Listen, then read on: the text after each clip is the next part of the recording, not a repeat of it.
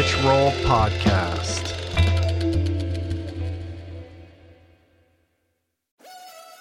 We're brought to you today by On. I am a total gearhead. I love researching the latest technology for the sports I enjoy. And I've learned that people often overlook apparel. But what you wear isn't just clothes. It is, without a doubt, technology.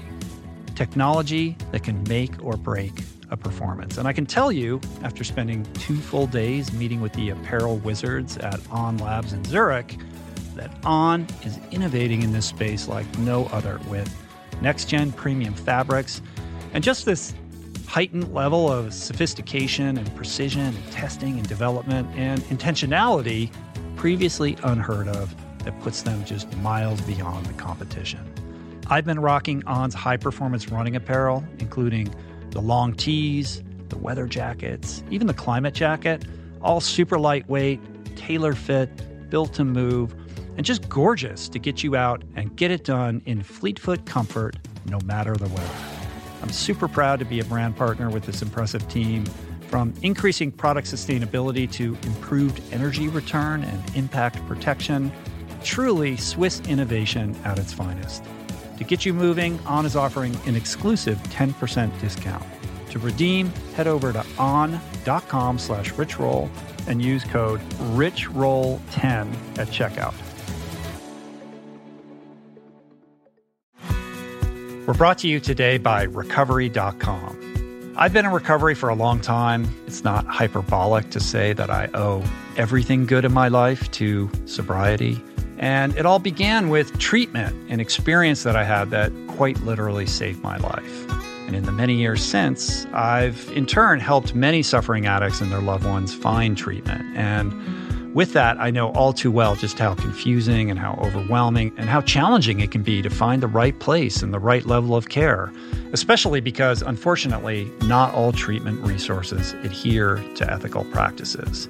It's a real problem, a problem I'm now happy and proud to share has been solved by the people at recovery dot com, who created an online support portal designed to guide, to support, and empower you to find the ideal level of care tailored to your personal needs. They've partnered with the best global behavioral health providers to cover the full spectrum of behavioral health disorders, including substance use disorders, depression, anxiety, eating disorders, gambling addictions, and more. Navigating their site is simple. Search by insurance coverage, location, treatment type, you name it. Plus, you can read reviews from former patients to help you decide. Whether you're a busy exec, a parent of a struggling teen, or battling addiction yourself, I feel you. I empathize with you, I really do, and they have treatment options for you. Life in recovery is wonderful, and recovery dot com is your partner in starting that journey. When you or a loved one need help, go to recovery dot com and take the first step towards recovery. To find the best treatment option for you or a loved one, again, go to recovery dot com. There are certain rare people who have a powerful voice and know how to use it. My friend Amanda DeCadney is one such human. The podcast is called The Conversation because it is the conversation, a groundbreaking series of raw and honest exchanges on the issues that matter most: mental health, sex, politics, ambition, gender roles, and more.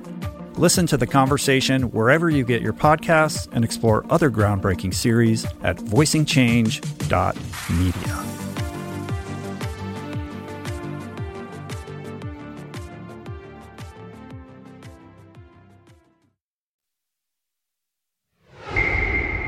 All right. Me and my hype man, Adam, are back. I am taking roll call. Let's do this. Hey, everybody. Welcome to the podcast. Another edition of Roll On, Roll On Life, I guess, our yes. A M A Ask Me Anything formatted version of the show where me and my hype man, Adam Skolnick, journalist, activist, author, co-author of David Goggins' Can't Hurt Me and Bon Vivant at Large, joins me to break down, I don't know, current events a little bit and do things topical, answer listener questions, et cetera. So thanks for tuning in. Adam, how you doing? Doing good, man. Uh, um, I've been bon vivant at home. Right. Like the rest of us. You're getting your swim run workouts in, though. I am. I've been doing a lot. I can thank you for that. Yeah. I, I love this sport. It's pretty cool. I just got an email. It's not cool. Did you get the email? It depends on how you define cool. Did you get the uh, the email from Otillo today that they were going to be hosting their World Championship event in Sweden, and now they had to pull it? Oh, so I did not canceled. know that. It's canceled for the year. Yeah. I think and Engadin is, is happening I think or not? That one is, ha- is That's happening. That's this week. Yeah, but the World Championship event is getting shelved. I'm sorry As to hear that. As of now, at least. So... At the same time, we can still get out and swim run. I love it. That's yeah. it. That, and what I love about it is it's not quote unquote cool. I'm the only person that I see. Yeah, there's the nobody else doing it. Running around the streets of Santa Monica with a pull buoy attached to your leg in a wetsuit. And and and I don't even wear uh, goggles like most swimmers. Uh-huh. I wear a mask because I'm so used to free diving. So this low profile swim, like really a free diving mask. Do you get any weird looks? Oh yeah, you get weird right. looks, and it, but you know I have gotten quicker. Like it's interesting when I first started training for the Catalina race, I was like not. I I'd been running on a treadmill and mm. now and running on the street. Like I was not very quick at all. But I have gotten quicker running longer distances during quarantine. I've definitely gotten more fit during quarantine. It's it's a trip. And this last weekend was the first time I actually shed the wetsuit and was just in jammers and uh-huh. a rash guard yeah. and the pull buoy, and it felt so much better running in that. Than yeah, the water temp that. is good right yeah, now. Yeah, yeah, yeah, yeah. So uh, I remember nice. when I did the World Championship event a couple of years ago, I got together with the local swim run crew in the days leading up to the race, and we did a workout through the streets of Stockholm.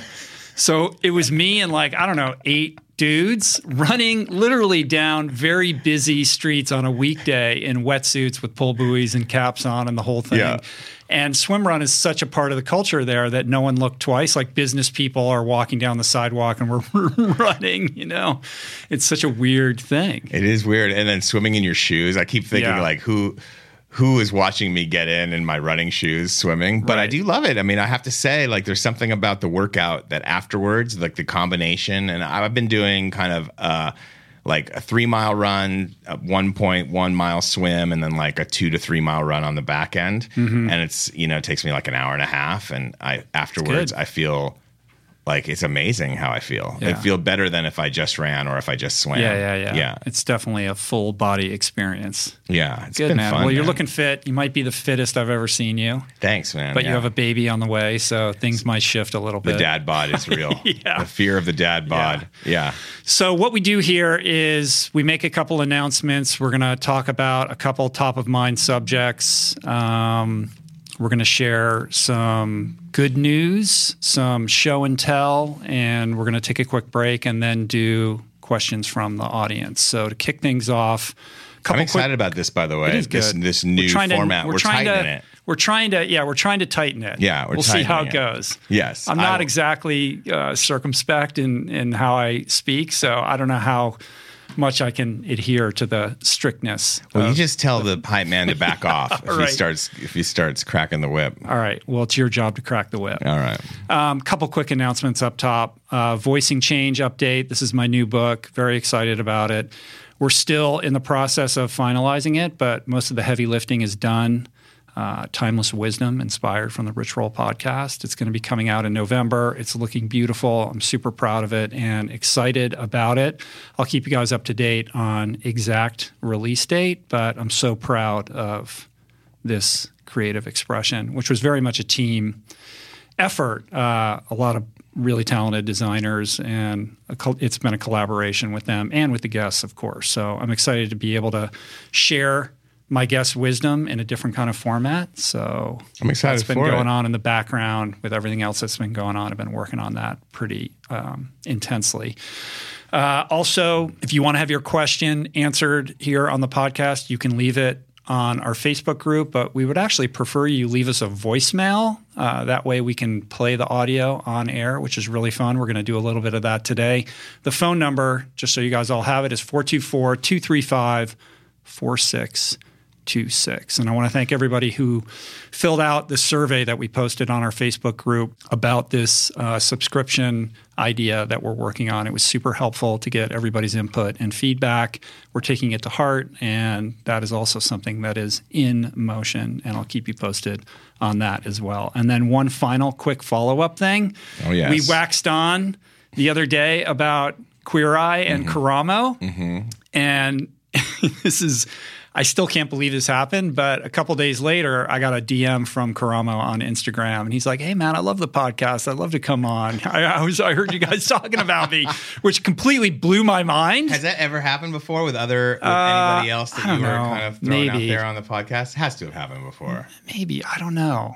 Might be the first time. Okay. I mean, I just couldn't believe that he. Yeah. I, I think he's. I think he's BSing me. I don't think he actually. Somebody might have told him, but uh, whether he listens or not, I don't know. We'll ask him. But I got him on the schedule for August, so I have that to look forward to. It's really assuming exciting. that that happens. What was really funny about that is that my thirteen-year-old daughter, who loves Queer Eye, she. I showed her the D M. I was like, "Check it out. I'm going to get Karamo to come to come over." Uh, she's like, "That's not him. Like that, somebody, th- that's a bot account." And I was like, "No, it's got a blue star. It's Look, the blue check." She's like, "Somebody hacked his account." Like she just couldn't wrap her head around the idea that Karamo would have any interest whatsoever in anything that I'm doing. So I think I she's think not she might actually it. listen to that she, episode. She, she, she might. She, she, the first she's time. Not going to believe it in, until he actually shows up, and then she'll wonder, you know, how much I paid him or something. I guess. So we'll see. But if you're listening, Karamo, thank you. I'm really looking forward to talking to you. It's exciting. I'm looking forward to it. I'm going to just come and be in the audience for that one because uh, I'm excited. Yeah, I, I can't wait to, to hear him. Um, yeah. What are we doing now? The teachable moment? So, yeah. So uh, we're going to start with some top of mind subjects, and, and it starts with a teachable moment. So uh, what do you have for us? So one thing that comes up a lot, and I get a lot of questions around this, is how to set and achieve a goal. So okay. I wanted to just spend a couple minutes speaking broadly um, about my perspective on that.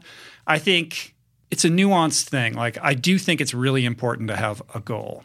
But I don't think that it's crucial that you obsess about that goal. And what I mean by that is we have to have something to look forward to that then allows you to create structures that move you in a specific direction. Like you can't you can't score if you don't know where the goal line is, right? So you have to establish what you're working towards, and that brings everything else into focus.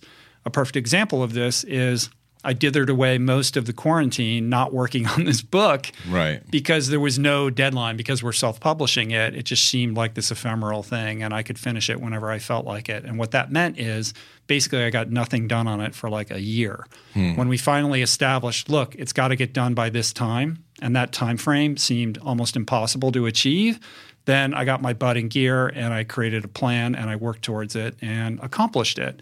For me, that's what it took. Maybe that's not the way it is for everybody, but I do think that there is something magical about setting a date on the calendar where you want to have accomplished a certain thing. So not just the goal of write the book, but actually have a deadline imposed, either right. like an external deadline. I mean, deadline. The goal in this case was complete this manuscript by this date. Right. Okay. Right. So the so deadline, date, the deadline, goal. you know, creates structures around achievement of the goal. Yeah.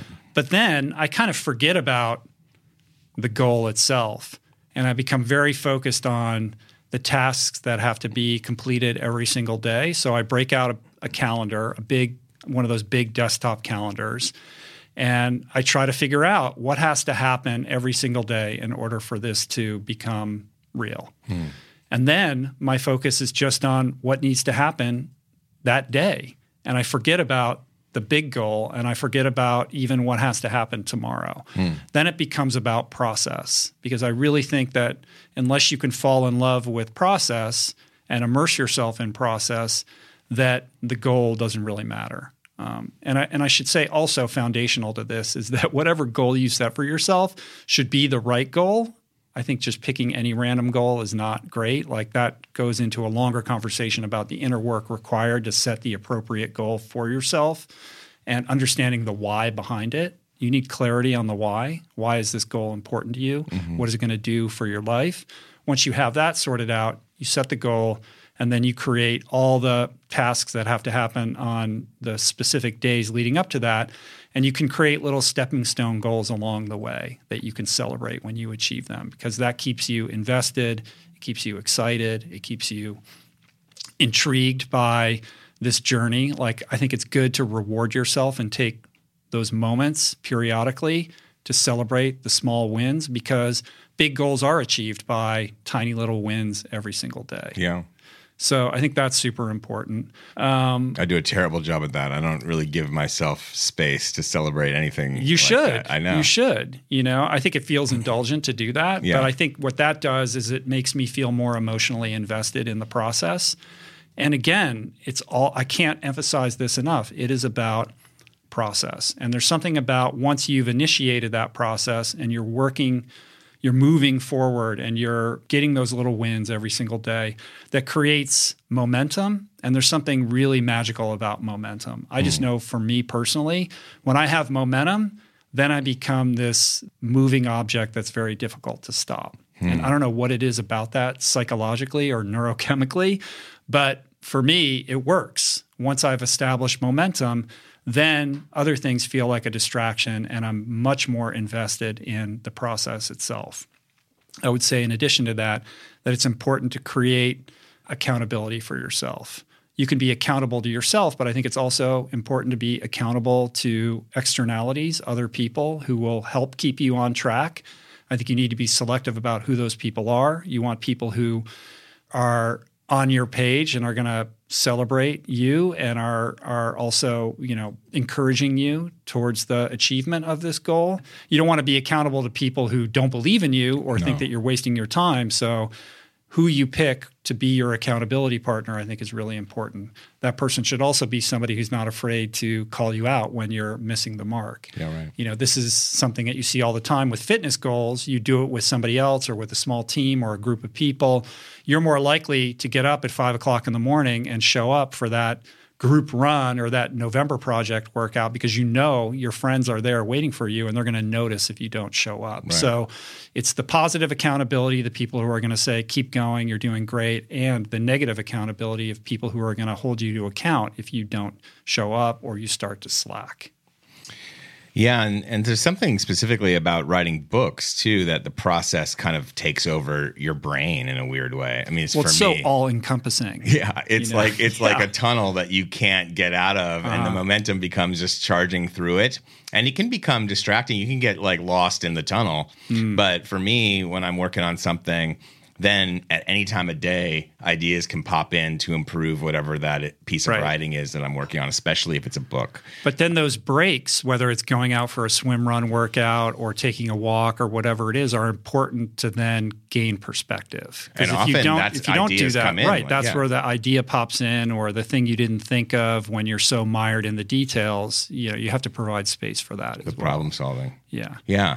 And then if you miss like a daily goal accountability wise, um, but you still have the bigger goal on the calendar, do you have advice not to get too down on yourself, or or how do you like if you if you, you start to fall off? Yeah. If you start to fall off, how do you refocus? Well, I think you then recalibrate. You break out the calendar and figure out, um, all right, so I'm behind. What's going to have to happen for me to achieve this by this date? You either change the date or you create a different structure to which you're more likely to adhere. Mm. I think you have to do an inventory and say, why is it that I fell off or couldn't maintain this, you know, daily routine? Maybe I was overly optimistic about what I could achieve in a certain day. Like, mm-hmm. make sure that whatever you establish as your daily practice is manageable and fits within the construct of your busy life. Yeah. If you, you know, overcast that, then you're setting yourself up for failure. So I think it's important that the things you have to do on a daily basis um, are are very manageable, because the truth is, in order to achieve big goals, you don't have to do that much in a single day, right. as long as you're doing it consistently. It's the one percent right. rule. Like yeah. there's a compound interest that occurs. Like if you're showing up for a half an hour every day to do something, if you do that every day for a year or eighteen months or or two years or ten years, the difference is astronomical. It's not just an additive thing. It's an exponential benefit that you reap from doing that. So again, it's all back to the now, the day. And it's related to principles of twelve-step, which is, you know, it's just about the moment. Like, what are you doing today? Like in sobriety, it's like, make sure your head hits the pillow sober. That's all you got to worry about. You mm-hmm. don't have to worry about tomorrow. With respect to achieving a goal, it's like, okay, here's a, here are the things I have to do today. And I don't have to worry about the things I have to do tomorrow or that big intimidating goal that's looming out in the surface that just seems impossible. And there's a liberation that comes from like st- all of a sudden, once you have it mapped out and you know it's about the little bricks to build the big structure, um, there's a lib- you know wh- when you're just sitting there looking at the big structure, this big design that you have in your brain, and and you're like, wow, how am I going to ever do that? Um, and you just focused on that. It it does become intimidating, but right. once you and even you start laying paralyzed. one brick, yeah, you can become right. paralyzed. But once you lay one brick, you realize, wait a second. I can do this. Mm-hmm. You know, it just everything becomes manageable. Yeah, and every brick that yeah. you lay creates additional confidence yeah. in your ability to achieve the thing that feels impossible. And a perfect example of that was me training for Ultraman. Like mm. I, you know, like yeah. I wasn't, you know, contrary to what people might suspect or imagine, like I wasn't some crazy gifted t- you know, endurance athlete. Like I worked really hard to achieve my ultra endurance goals. And when I began training for this race that just seemed like an absolute impossibility, it was hard for me to wrap my brain around the idea that one day I would get to a place where on the third day of this ultra endurance double Ironman race that I'd be able to run fifty-two miles. Hmm. And it was just brick by brick by brick over a, an extended period of time, you know, leading up to doing a forty-mile training run, which was like the craziest thing I could ever imagine doing. Six months earlier, that would have seemed impossible. And it's literally just by doing little things every single day that are moving you forward. Beautiful. I love it. So um, let's uh, – there's a couple things we want to talk about from the news. First is uh, Congressman John Lewis's passing. Mm. Um, just give a little bit of a, a recap. Um, John Lewis was the child of a sharecropper, um, ended up going to Nashville for college, uh, where he got involved in desegregation of lunch counters. Um, and that Nashville crew ended up being really foundational and formative of the, of the student movement within the civil rights movement. He became a freedom rider, one of the original thirteen freedom riders that rode Greyhound buses through the South to desegregate um, the national transportation system. Mm-hmm. Um He ended up the head of the Student Nonviolent Coordinating Committee, which is basically the student arm affiliated with Martin Luther King's Southern Christian Leadership Conference, which was his organization. Um, he was the youngest speaker of March on Washington. He led the Selma March. Um, he got beat. And, uh, and he's so been arrested times. like forty times. Yeah, something like that. And um, a congressman for over thirty years. I mean, the man was a giant. Yeah, he was a giant. He was the conscience of Congress. And what a beautiful expression of life. Like somebody, when I think about him, I think about somebody who lived their life in strict accordance with their values mm. and and never really wavered, even when, you know, basically culture and society was up against him. Like he was, he had the fortitude and the sense of self to never, you know, basically allow himself to be swayed from what he believed in. And that strength, that center of gravity that he was able to hold for so many years is so powerful and why he's so revered. Mm. You know, he will certainly be missed. And it's interesting that, you know, he's lived most incarnations of this civil rights movement. I mean, mm. instrumental in the Civil Rights Act getting passed all the way up through the recent protests at the very end of his life. He led a sit-in in two thousand sixteen in, in Congress, mm-hmm. at the floor of the House of Representatives to try to force um, the Republicans to move on gun control issues. Yeah. Um, you know, so he was protesting all the way through. Yeah. You know, I aspire to that level of advocacy and strength. Yeah. Grayson Schaefer, who I know from my Outside Magazine, um, he used to be an editor there. He posted something on Instagram, just thinking about the amount of courage it takes to march into the teeth of an attack uh, of, you know, it was it was vigilantes and cops on the bridge mm-hmm. in Selma, the Edmund Pettus Bridge, and to lead that group going in there unarmed, ready to get beat, knowing you could die. Knowing, yeah, yeah, knowing that, you know, it was a very perilous situation. And always, you know, his his whole thing was nonviolence mm. from the beginning. Yeah. And learning those Gandhian techniques. Yeah. And to, to understand that, like, I take away from, like, reading about him recently, it's just like, like the incubator that was Nashville. You don't think of Nashville as an incubator for the civil rights movement, you right. know, but it really was, because it wasn't just um, John Lewis. Other people came out of that, and and kind of the, the entire student arm of the civil rights movement came out of the the, the people right. that were working together in Nashville. Yeah, um, pretty interesting. Yeah, he was beloved on both sides of the aisle. He was, and he will be missed. Obama wrote a beautiful piece about him on Medium, and also the New York Times wrote an extended obit that yeah. is worth your attention, and I can link those up in the show notes. Cool. Um, so then, obviously, the big issue here uh, this last couple of weeks has been the reemergence of a virulent covid nineteen in the mm. United States of America, and all that that has wrought. And I think that we're both, we don't want to get too politicized here with it, but a couple things have come out, stand out for me. And one that I wanted to talk to you about and get your take on was this idea of of masks, or anti-authoritarianism, and, and the American love of freedom, and how that's being reflected right now in two very different takes on things. Mm-hmm. One is the anti-mask crowd, who people who don't want to wear masks see the orders of mask ordinances around cities and states as uh, an example of authoritarianism. And then in Portland right now, there are uh, extended Black Lives Matter protests, and in and the city uh, has been dealing with that for ever since George Floyd died. And more recently, the federal government has sent in Customs and Border Patrol agents that are basically jackboots on the ground that are taking people off the street. Even people who aren't at the protests yeah. have claimed to be arrested and, and in blacked out cars by unidentified federal agents, and then turned up, you know, next thing you know, they're in federal court. Mm. So in a way that feels very authoritarianist to a lot of people, especially those protesters.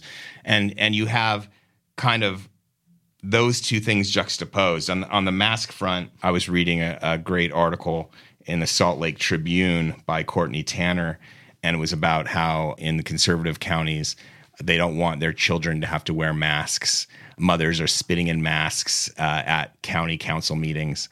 Um, and then you go to Huntington Beach, California, right. where the guys Chad and J T. Yeah, who? Are, what's their YouTube channel? Those guys. Uh, Chad Goes Deep, right? And and they have the amazing. they, they these guys are hilarious, and they turn up at like city council meetings all the time and troll the city council. In that council. video, they're going around trying to give away free masks. They're trying to give people away are free masks. Super angry at them. Exactly, and it's the same thing that's happening in Provo, Utah.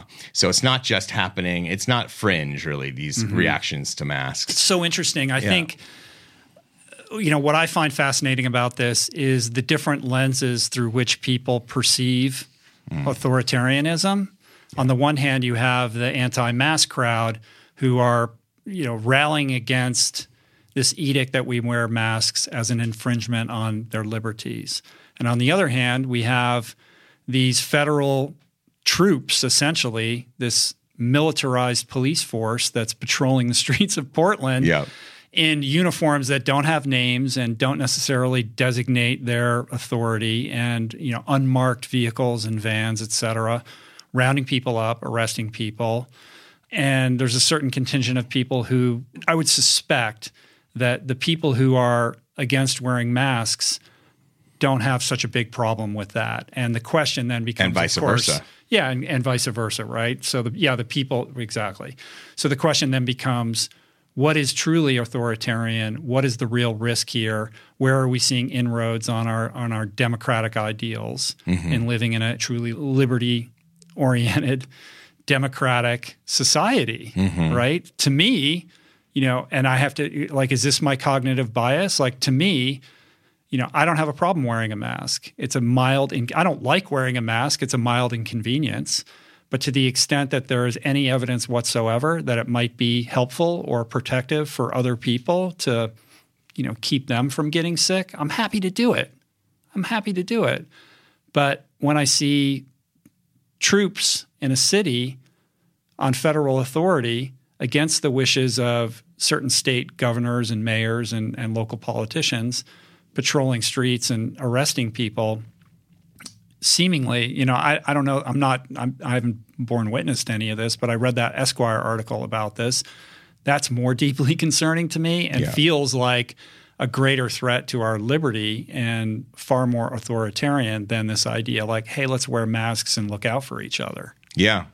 Um, I, I talked to somebody who was at the protest in Portland on Friday night, and uh, and there it was similar to what we had here, where the police kind of did escalate the tension as opposed to try to de-escalate it. Um, but they if weren't police. If you ask them they who they police. are, will they identify themselves? I think that that has started to trickle out. It's it's really hard to know exactly what's happening, because when you come when you have these kinds of really tense situations, nobody is an um, objective observer, you know? So it's hard to know exactly what's mm-hmm. happening and what is mistake mistakes being made that are legitimate infringements on civil liberty, and what is like they're doing it on purpose. Like, you know, where where is that line? It's so gray. But we do know the mayor ha- of Portland has asked for the federal agents to leave. Mm-hmm. Um, we do know that. Um, and, you know, there was this line from the Salt Lake coverage. Uh, this was in Provo. And one of the uh, leaders, a Republican who sits on the county council in Provo, said, "I don't like government mandates." And he's a, he's on the county he's right. on the county council. He's I don't like government mandates, but and that's true, right? Like, so a lot of us don't like it. So the question is, like, what is it in the American soul that makes us these love this lover of liberty, but maybe to our own detriment, to the point that we we want we don't want to be told what to do no matter what. But in this case, in terms of the masks, people are doing it, and it, it could really come back at them in, in the form of, of a virus that could kill them. Like, what is that? And, and and it's already kind of made us nationality non grata all over the world. We're down to about mm-hmm. twenty-eight countries we can go visa-free. Mm-hmm. Used to be we can go almost anywhere with the American passport. That passport has been devalued. Right. So there's a there's a, a stricture on our liberty right there, our right. inability to to travel globally. Yeah. It's so fascinating how vociferous and angry people are, certain people are, when asked to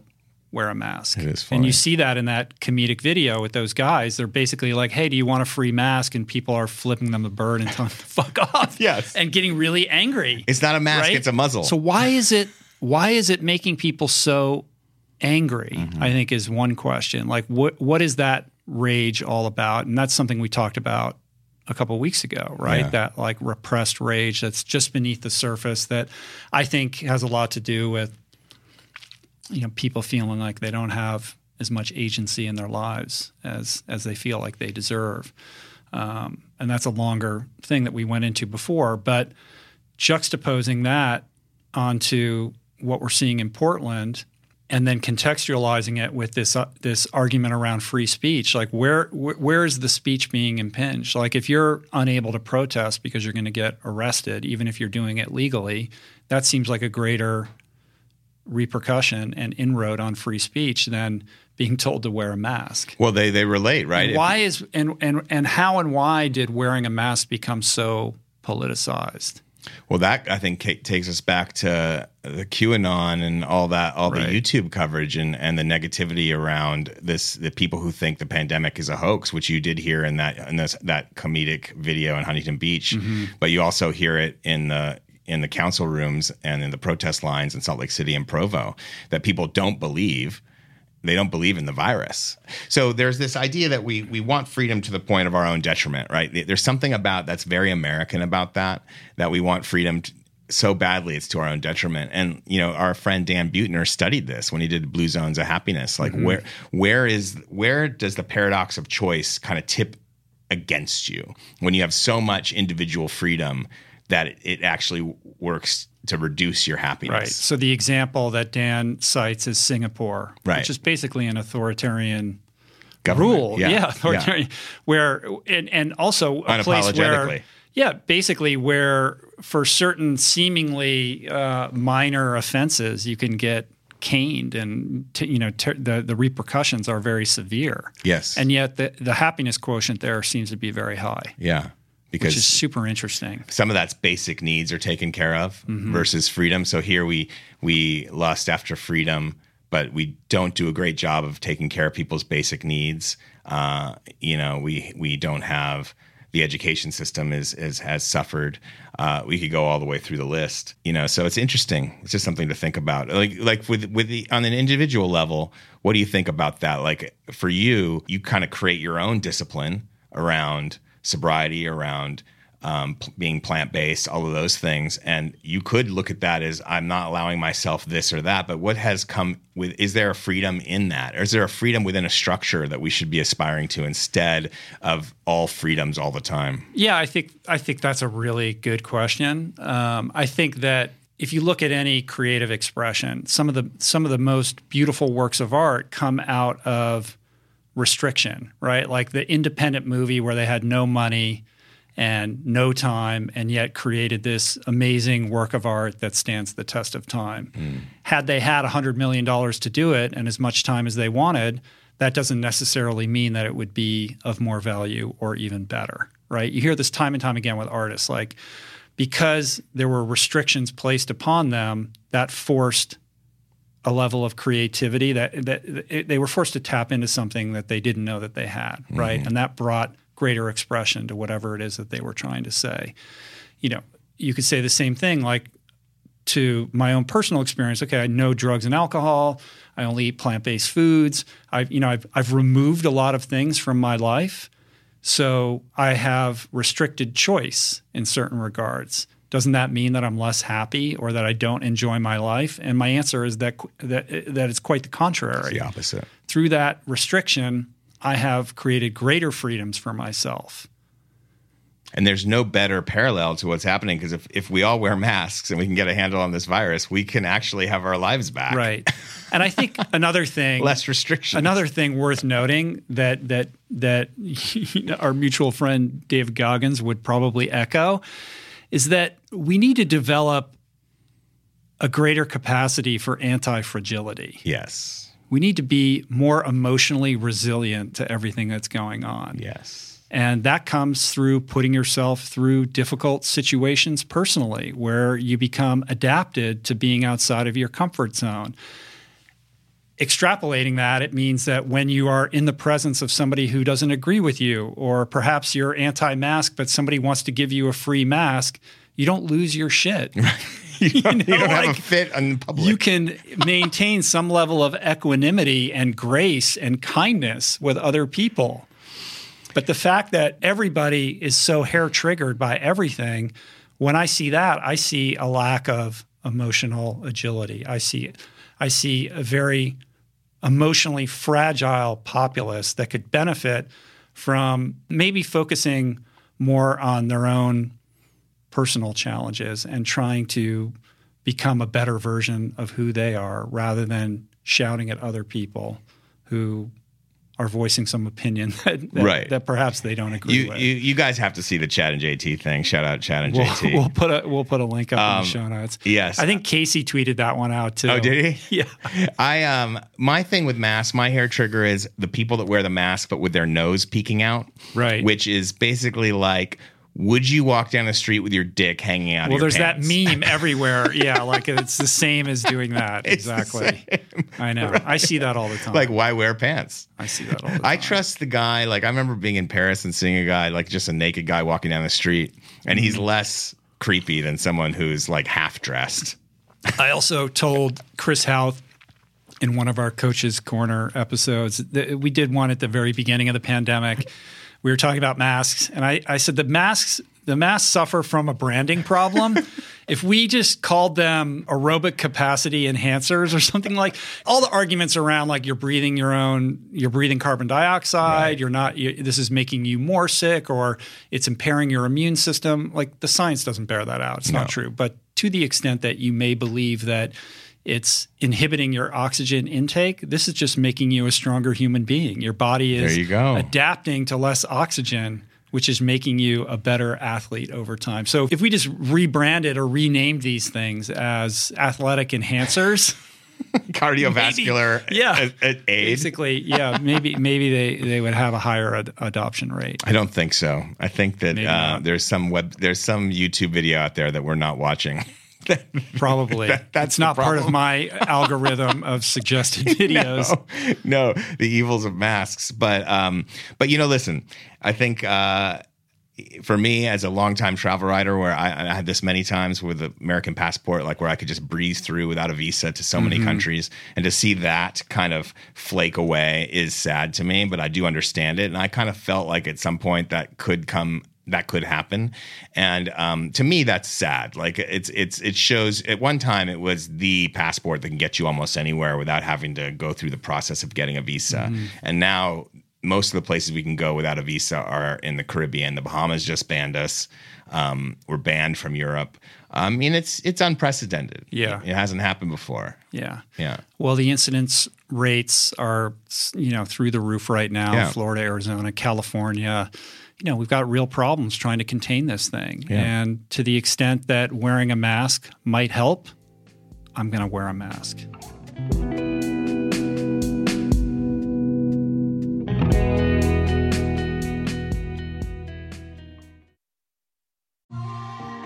I'm super proud to announce my next venture, Voicing Change Media. This beautiful consortium of thinkers, storytellers, artists, and visionaries all committed to fostering meaningful exchanges and sharing thought-provoking content. Voicing Change Media will feature shows like The Proof with Simon Hill, Soul Boom with Rainn Wilson, Mentor Buffet with Alexi Pappas, Feel Better, Live More with Doctor Rangan Chatterjee, and The Conversation with Amanda DeCadene. You can explore this network and all its offerings at voicing change dot media.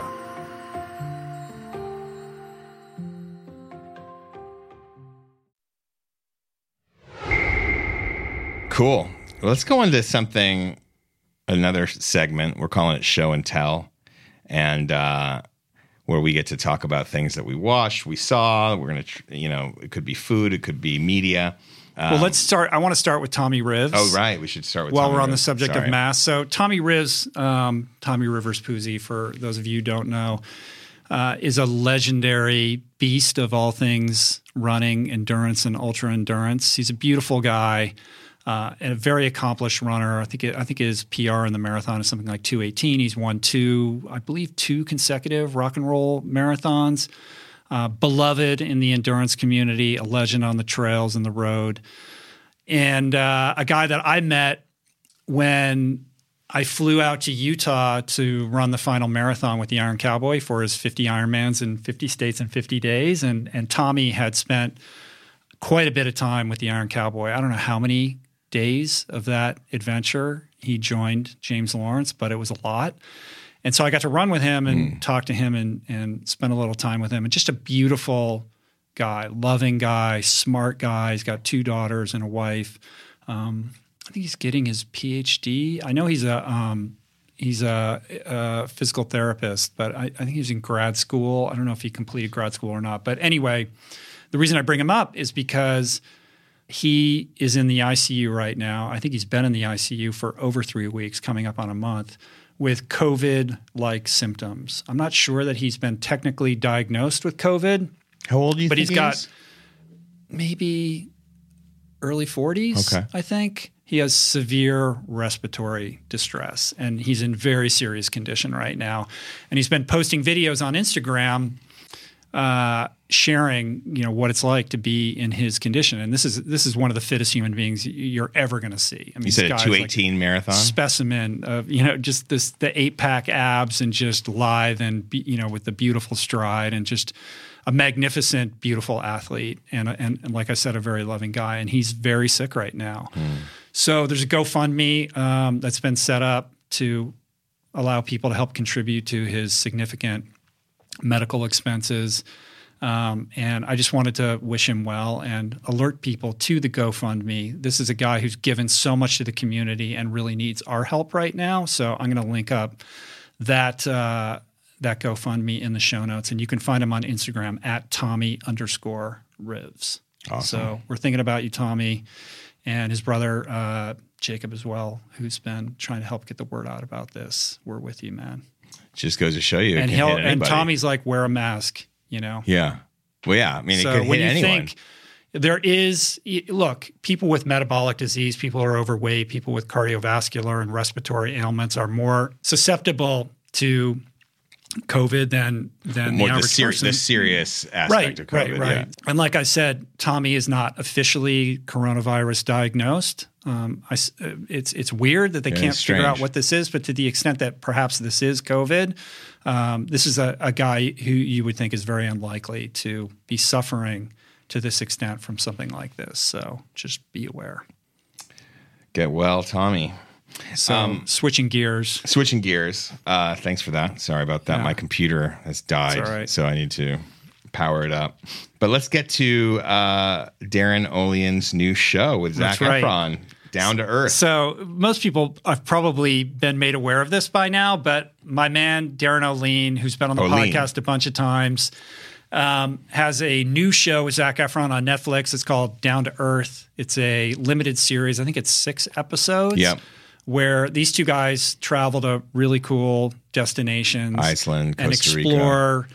Everything from regenerative agriculture to sustainable energy and everything in between. And yeah. this is really cool. It was the number one show on Netflix a couple days ago. I don't know where it is right now. It's certainly in the top five or ten at the moment.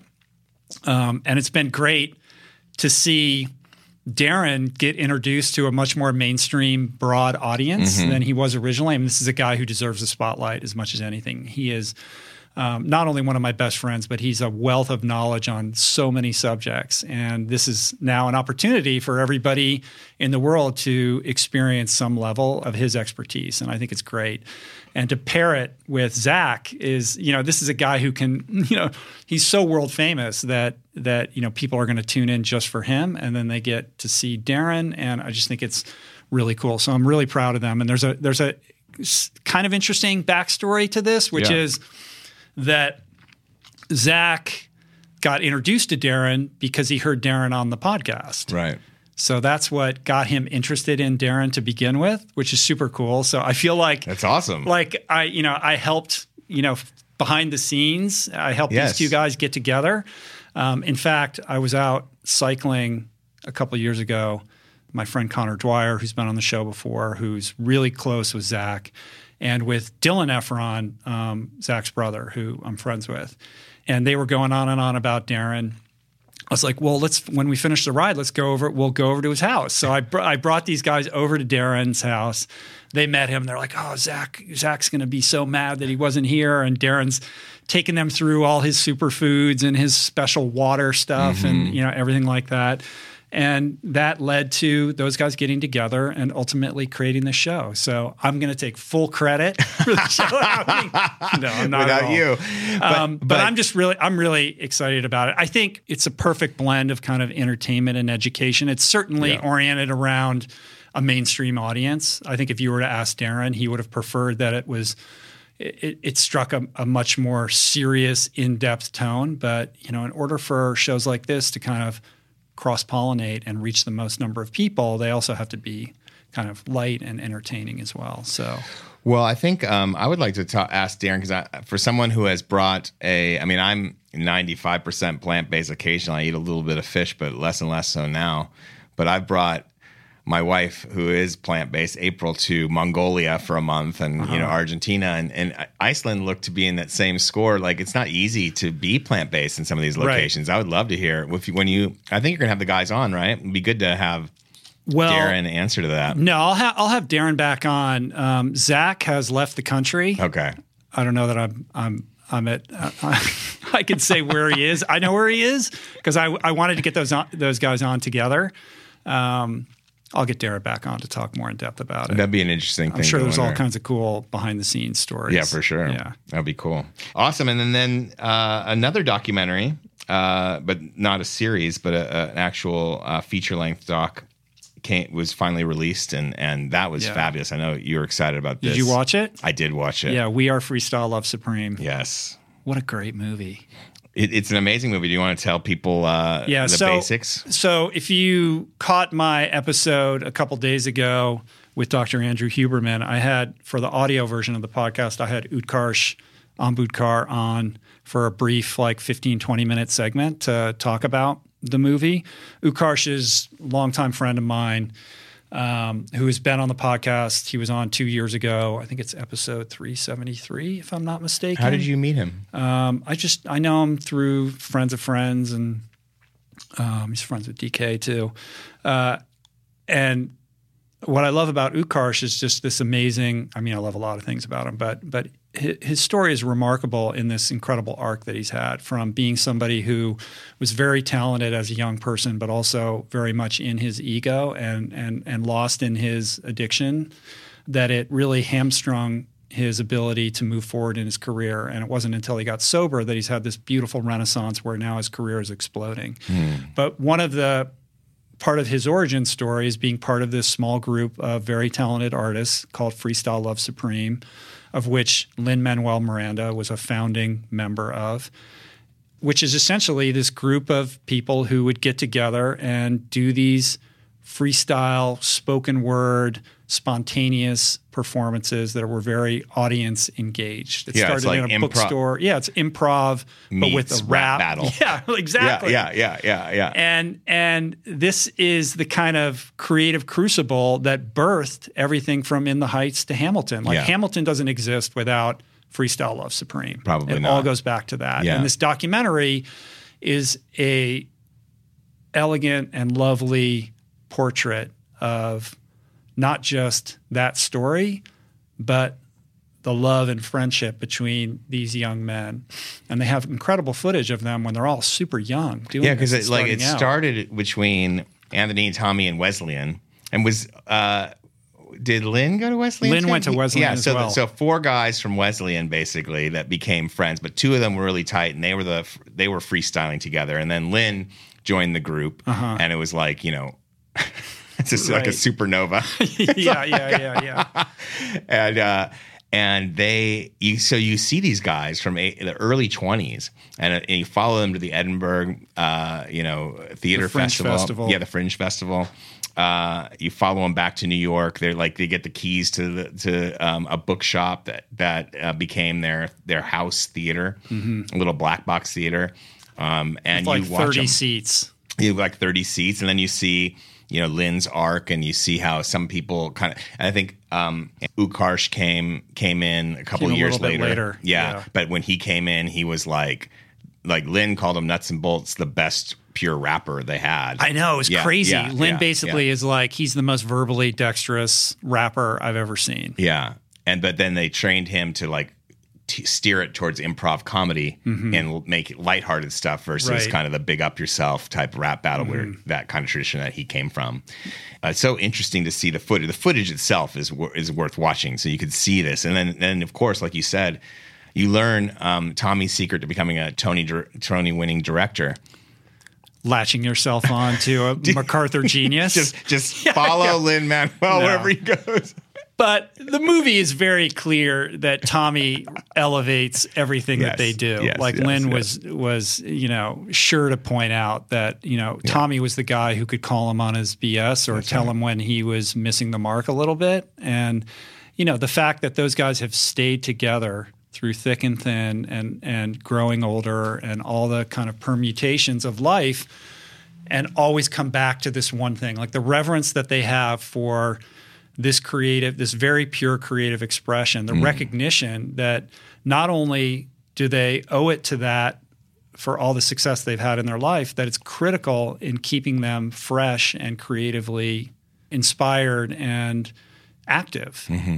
You know, and I think the lessons in there are, you know, respecting the process. Like, I think if there's anything, and Utkarsh pointed this out when I talked to him the other day, like, the movie doesn't exactly demonstrate how long all of this took. You know, right. like this is going on for many, many years, you know, before Hamilton and then Freestyle Love Supreme being on Broadway, and remind me to tell you the experience of seeing it in person. Yeah. But just the idea that it's friendship, it's pure love and devotion to a very particular art form that forces you in a way that other art forms perhaps don't do as stridently, to be completely present and to be in the purest expression of your personal truth. in the moment too, yeah, right? In like, the moment, completely. I, I love, I love when Lynn has to puke like before the right. show, like even every time now, like even now, yeah. And, and um, I mean, I think that's amazing. And like talking about Tommy, he's he's like one of those that ha- knows how to coach the greats. You know, that's what they say about mm-hmm. great directors. They know how to coach the best yeah. actors and the yeah. best, uh, the best creatives. So yeah, I think that that's not an easy skill to have. I mean, that's right. That's amazing. And Chris Jackson, who was George Washington in Hamilton. Mm-hmm. Um, he was in this group from right. the beginning. He was in In the Heights. So it's, it does show you like the last, like, if you can form a band of creative souls like that, you can yeah. stick together. Uh, it's incredible where that can take you. Yeah. Um, and you saw them. I did. How did, so you saw, I remember so, you going, it was like last fall, right? It was in November. Yeah. I was in New York and I was there to do some, I can't remember why I was there, do some podcasts and stuff like that. But I was like, I'm seeing this show. Yeah. Utkarsh is like, I got you covered. I got an extra ticket for Bird, our our our book agent. I brought him. And I had a sense of what it was going to be, but I was not prepared for just how transcendent this mm. experience was. Like, it was magnificent. I mean, Bird was just like... the entire time. I've never been more entertained in a theatrical production in my life. Like, amazing. I just was astounded at the skill of these individuals to do what they do because it's so inaccessible. Like mm-hmm. the the quickness of their mind and their ability to rapidly respond to what's happening and create something so extraordinary out of whole cloth in the moment is just very difficult for me to wrap my head around. So it was incredible to witness it. How long did it and, go? I mean, I can't remember. It was like an hour and a half. And it's very audience participatory. Mm-hmm. I mean, you see in the in the documentary, they bring somebody up on the stage and they, they ask them about their day. And then they just create an entire musical number out of this yes. person's mundane daily experience. Yes, yes. And it's the most hilarious thing you've ever seen. Mm. Um, and then afterwards, we went backstage, Bird and I went backstage, and then we're standing on the stage after everyone left, and it's like Utkarsh and me and those other guys, and like Lynn's standing right there. And I was like, I'm looking at Bird, like making on, I was like, how is this happening? Like, how am I standing on a Broadway stage next to Lin-Manuel Miranda yeah. with my buddy Utkarsh? Like, and I think about Utkarsh's arc and how it all could have gone terribly wrong and how he he pulled his life together and is now able to be in his full expression, doing what he loves, and on a Broadway stage. Like, it's just it it, it gives me goosebumps to think about it, and and it reminds me of human potential. Hmm. You know, when we can become spiritually fit, what we're capable of doing. And it's never too late to actually yeah. find that redemption, right? Like, if you can right. dedicate yourself back to the cause and to yourself, and to be kind of connected to your self in a new way and empowered one hundred percent, way. Um, one hundred percent. One thing man. I forgot to mention when I had Utkarsh on the other day is is he's the guy, like if you missed my podcast and you don't know who this person is, if you watch the Oscars, you will remember he was the guy on stage who did a freestyle rap like in the middle of the show where he was talking about people in the audience. And I, go back and watch that. It's pretty incredible. I think I do remember, remember that. that. I do remember that. That was Utkarsh. Okay. I do remember, remember that. Remember that? Yes. Amazing. I mean, if you're a fan of Hamilton, it's must see, obviously. Oh, yeah, one hundred percent. Yeah, one hundred percent. Yeah. Um, cool. Here's our big show and tell so moment. So we have a big show and tell. Uh, yeah. There is a new plant-based product dropping right now. Uh-huh. It's a collab between K F C. It's a collab. A K F C Beyond Meat collab. Uh-huh. It's called Beyond Fried Chicken, and here it is. Blake, there, it's it's available in how many, like fifty-nine, fifty-nine restaurants, restaurants in Southern California?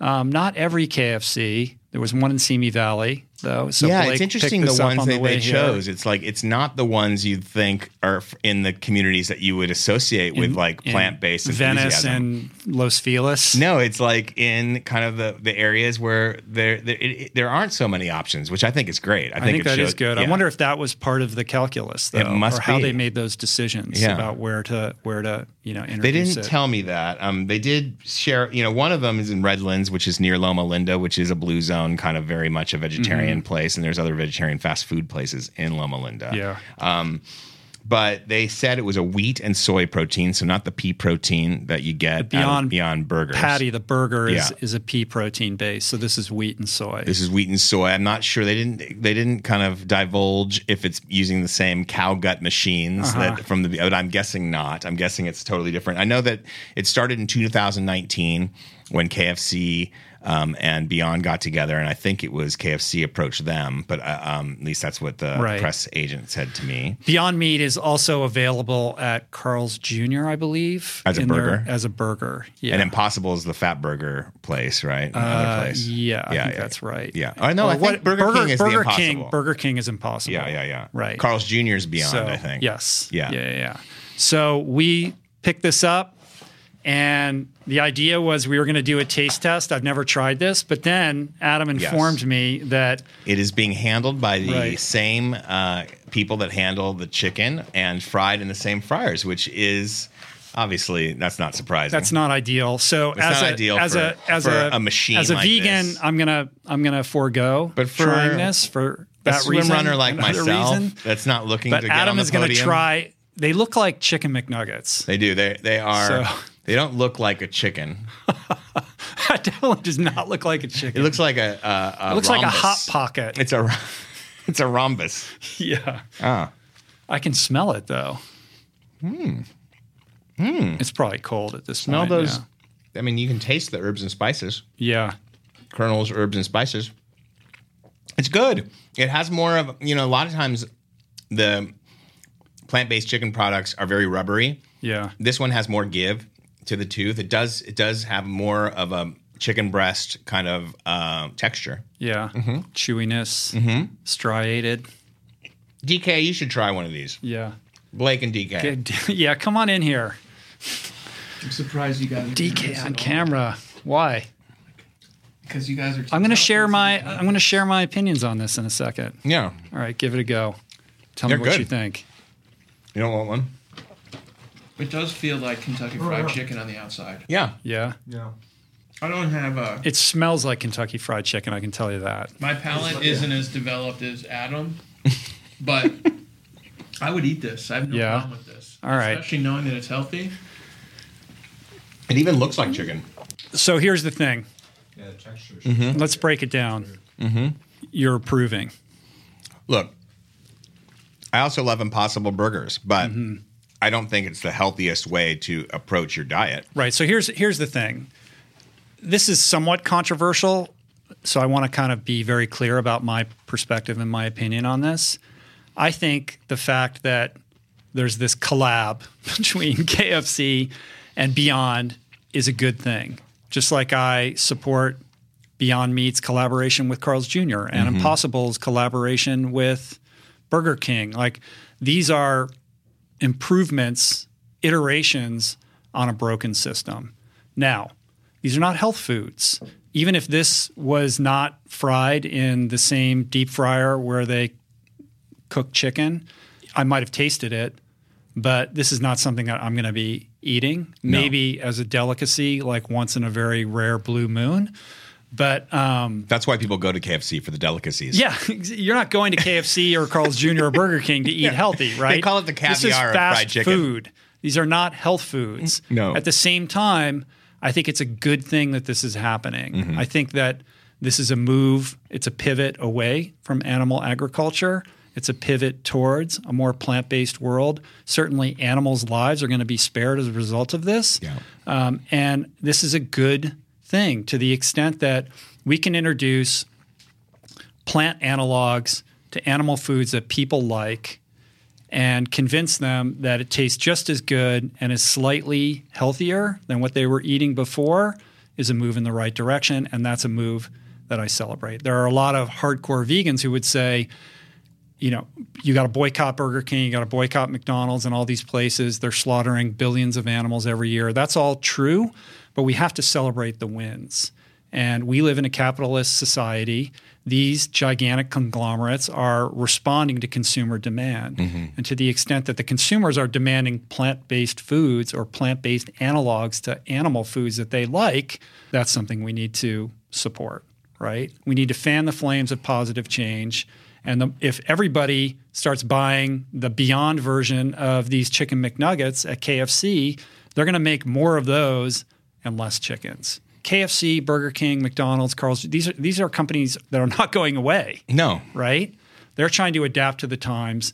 They're not doing this because they're trying to be amazing human beings. They're responding to consumer demand. They want and, money. Yeah. Basically, it's a capitalist pivot because yes. this is where consumer demand is going. And the more consumers that demand plant-based foods, the more companies like this are going to react and respond and move in a direction that is better for everybody. Yeah. I mean, for me, um, I've come to uh, embracing a plant-based, uh, almost exclusively, I should say, plant-based lifestyle because of the cruelty of the system.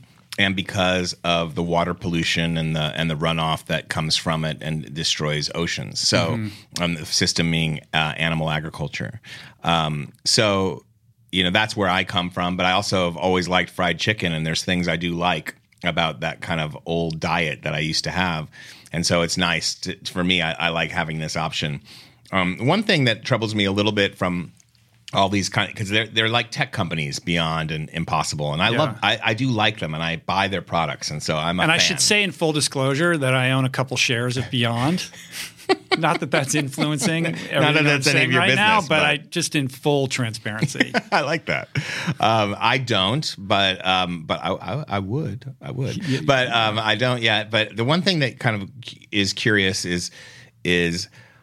As as bad as the current kind of C A F O structure and these like the high density raising of animals is, um, you know, d- it didn't start that way. And it used to be um, food could be one of those things that you could empower smaller businesses and a family farm. And mm-hmm. it's obviously not that way anymore. Certainly not with chicken farming. Not with chicken farming. So I'm not saying that this is like going to change it, but there is something troubling about like the winner take all thing that happens from from when businesses when the siphon of money starts going to fewer and fewer straws, mm-hmm. right? And and and it kind of goes up and enriches less people. Is it's it's a little anti-democratic in terms of business when um, a couple of winner uh, winners in a space take all of the money. And so I'm not saying that that's happening yet because there are competitors in in plant-based food, food space, um, but it could get there. And so that's one thing that I think about just long-term. Right. What do you think? In other words, that? You're saying to the extent that the Impossibles and the Beyonds and the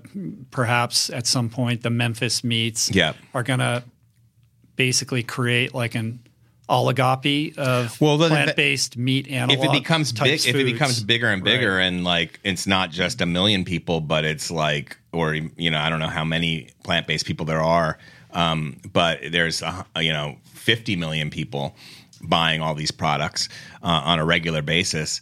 Uh, if it's going to less and less people, then the wealth is going into fewer pockets. Mm-hmm. So, and, and that's kind of how we got into this current political situation yeah, that we're yeah, in yeah. now. Yeah. I yeah. mean, thinking broadly about that, yeah. I think that is something to bear in mind. Yeah. I mean, there is increasingly more and more competition. There were just a couple of these. Now there's lots of these companies that are, that are doing this, and the technology is also rapidly evolving. Yeah. Um, and, you know, I wouldn't be surprised if a couple more companies start to, you know, make make their mark in this space. I agree. And maybe there's a way to do it where you're not just, it's not just, it's it's not a factory here and a factory there. Maybe there's a way to expand it and employ people all over, mm-hmm. you know? Yeah, I mean, one downstream implication of this is the monocropping that you see with the pea and the soy and the wheat and all of that, which, you know, also needs to be addressed. Quinoa did that too, so, you know, it's like, right. yeah. Um, there's all it's it's always trade-offs, right? There's no perfect solution. This is now one solution to get people who are going to K F C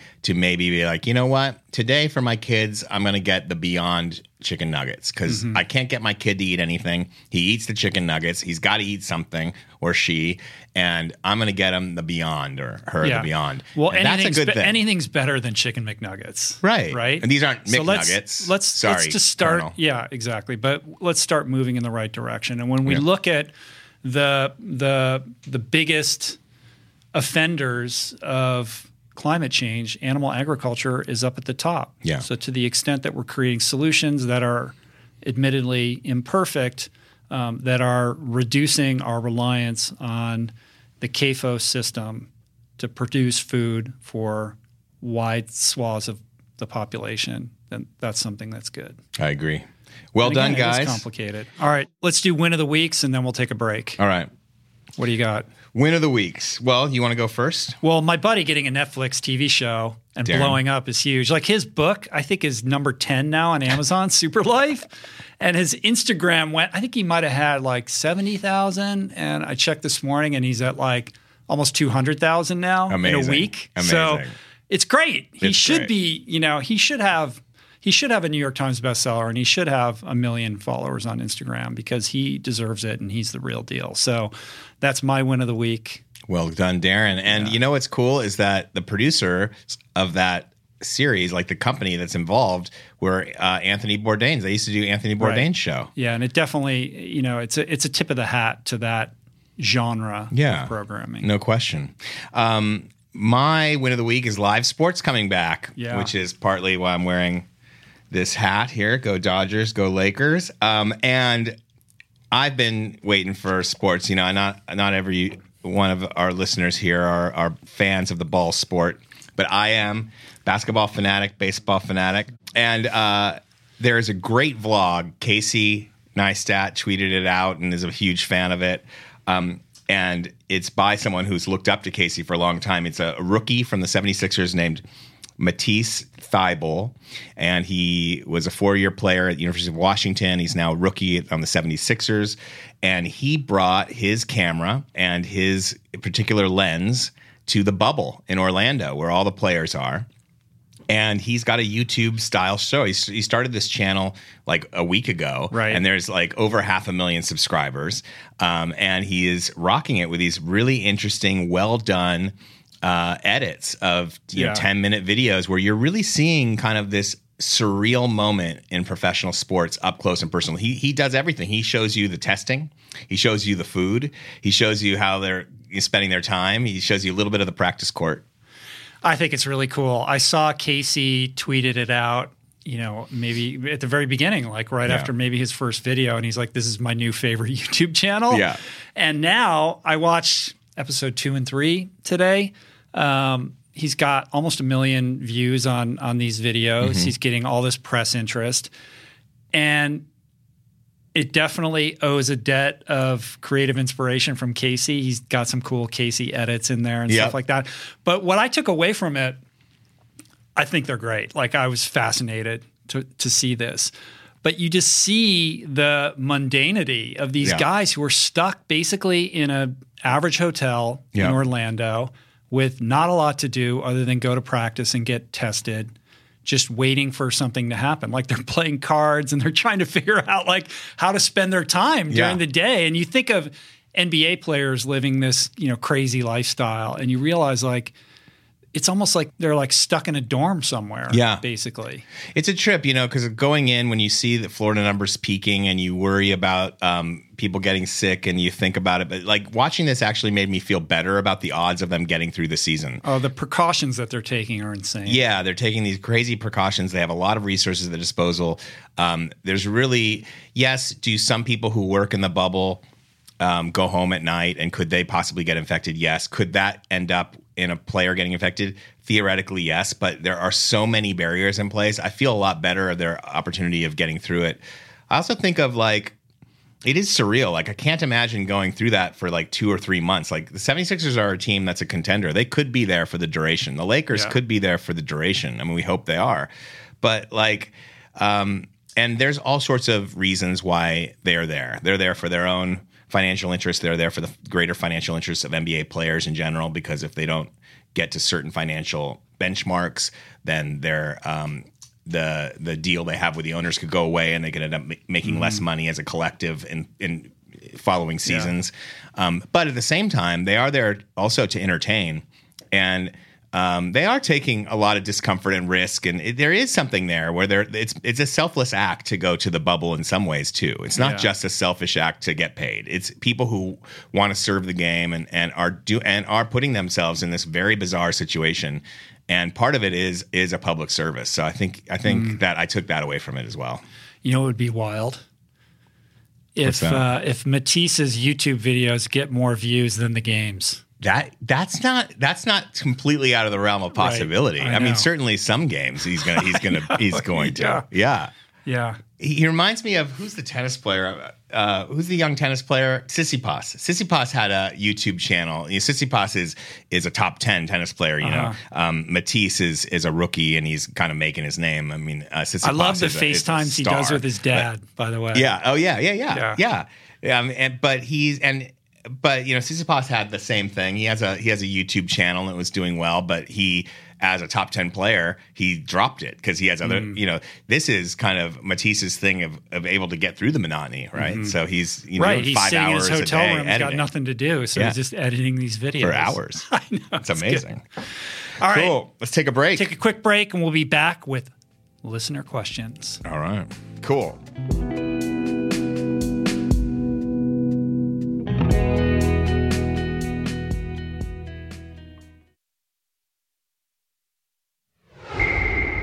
All right, and we're back. So, listener questions, what do you got for us? Okay, cool. We're going to start with uh, some that we got through Twitter and Facebook. This is from Patrick Dean via Twitter.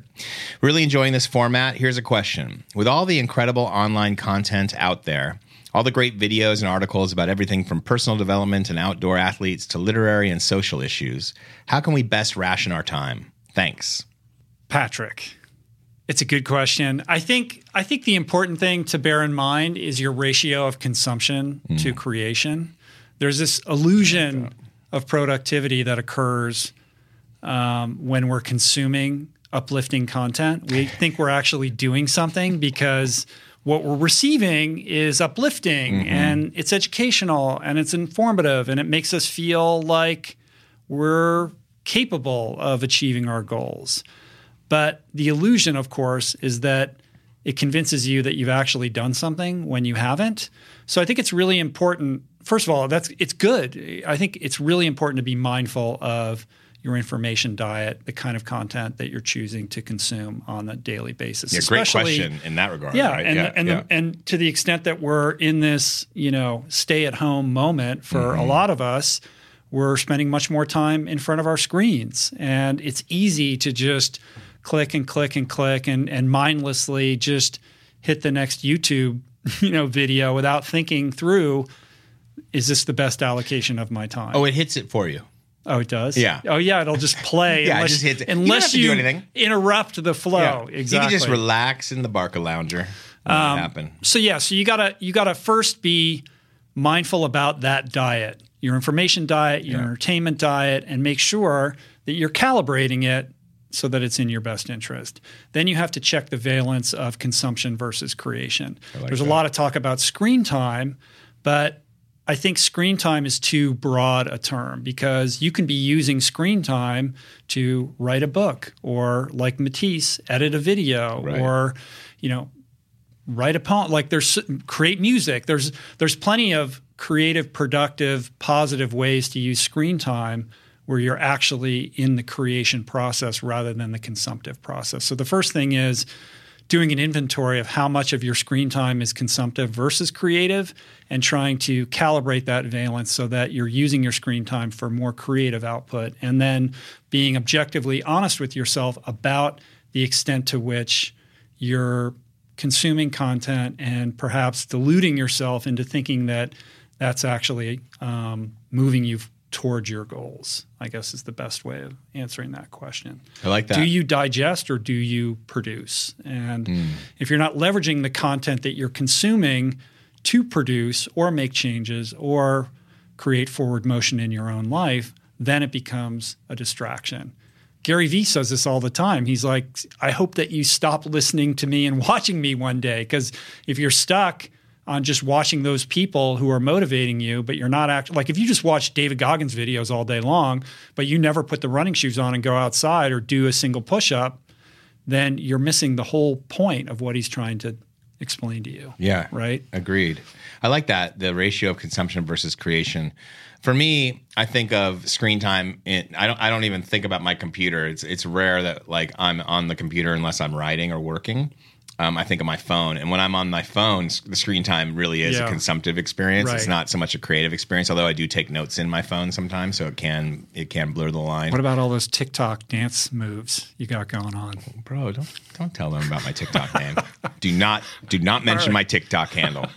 So in terms of consumption, are there like two or three kind of go-to things that you're always hitting? Like, is there is there like a guilty pleasure, or is there something that you're always like? Is there a podcast that you kind of listen to on a regular basis uh, beyond just kind of just something for you, not really even for work? I mean, I would say podcasts are are the thing that I consume the most on on my phone. Uh, And I've con- been consuming a little bit less because I'm not in my car as much. But when I'm out training, it's definitely, you know, that's my go-to form of mm-hmm. edutainment.